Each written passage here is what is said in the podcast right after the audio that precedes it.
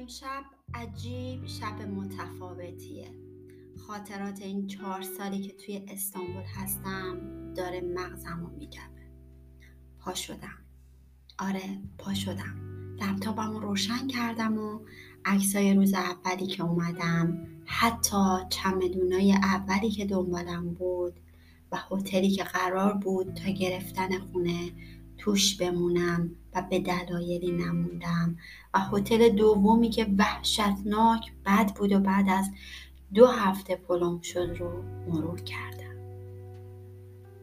امروز هفته شهریور 1401 و بالاخره من تونستم گره از کلاف سردرگمم باز کنم. الان که دارم به گذشته ها نگاه می کنم واقعا این همه سختی برای چی؟ یا برای کی؟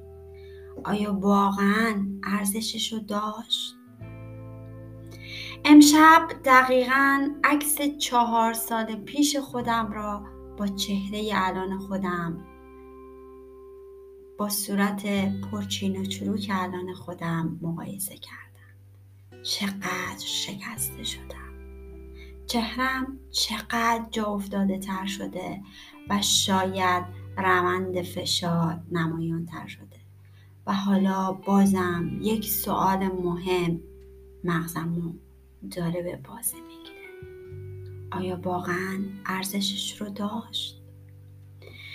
اگه به اون روزا برگردم و با دونستن این همه سختی بخوام دوباره قدم بذارم تو این مسیر شاید هیچ وقت ورود نکنم و حاشیه امنم رو رها نکنم. اما الان که اون سختی ها طی شدن و من به حاشیه امنی رسیدم و خونه ماشین درآمد تثبیت شده دارم باید بگم ارزشش رو داشت. بله سختی زیاد بود اما به خیلی از دلایل ارزشش رو داشت. مهمترین ارزش افسودش این بود که ما فعل خواستن و توانستن رو به معنای واقعی از نقطه زیر صفر تعبیر کردیم و یاد گرفتیم که ما کارخونه تغییر باورهامون هستیم. تمام.